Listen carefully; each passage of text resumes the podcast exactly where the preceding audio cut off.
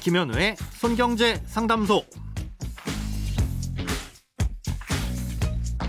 새는 돈 맞고 숨은 돈 찾아드립니다. 손경제 상담소 김현우입니다.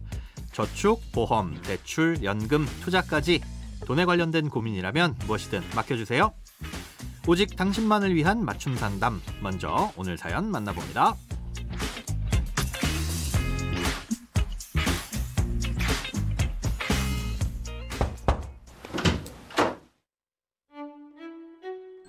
남편이 하고 싶다고 해서 자영업을 시작했다가 상황이 좋지 않아 결국 부부가 모두 개인 회생을 신청하게 됐습니다. 자영업은 정리하고 원래 하던 일로 돌아와 5년을 보냈고요. 이번 달이면 개인 회생 60회를 모두 납부해 회생 절차가 드디어 끝나게 됩니다. 이렇게 개인 회생이 끝나고 나면 신용 기록은 어떻게 되는 건지 또 앞으로 주의해서 관리해야 하는 것이 무엇인지 알고 싶습니다. 네, 긴 시간 정말 고생 많으셨습니다. 회생을 결심하기 전부터 또 회생 인가가 되고 5년 동안 변제를 하시는 동안 마음 고생도 많으셨을 테고 신용 거래에 불편함도 많으셨을 것 같은데요. 이제 한 달만 더 참으시면 되니까 조금만 더 힘내시기 바랍니다. 어, 개인 회생이 끝나게 되면 신용 기록은 어떻게 되느냐? 아, 이건 회생이 진행되는 동안 개인의 신용 정보가 어떻게 달라지는지 그 일련의 과정을 먼저 알아두시면 이해하시기 쉽습니다. 개인 회생을 신청하는 상황은 당연히 빚이 많은 상태겠죠. 음, 신청을 할 때는 그 빚들이 이미 연체가 됐을 수도 있고요. 아니면 뭐 아직 연체가 안 됐을 수도 있을 겁니다. 아, 그런데 일단 개인회생을 신청하게 되면 인가 결정이 날 때까지는 빚을 갚는 게 중단이 되고요. 그러면 이때부터 연체가 시작되게 됩니다. 보통은 개인회생 신청으로부터 결정이 날 때까지 한 6개월 정도가 소요되는데요.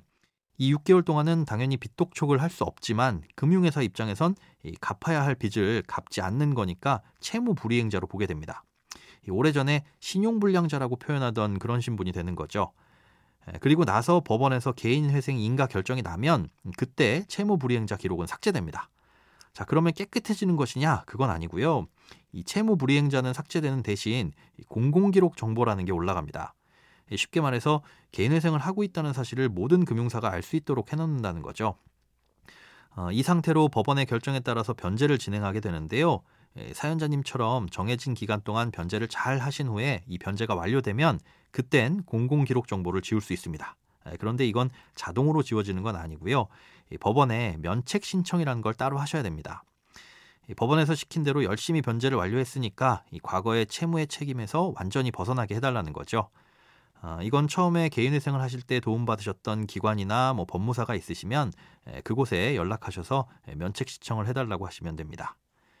아무튼 이렇게 면책 신청을 한 후에 별다른 이상이 없으면 대략 3주 정도 이내에 면책이 확정되고요. 그걸 바탕으로 공공기록 정보도 깨끗하게 사라지게 됩니다.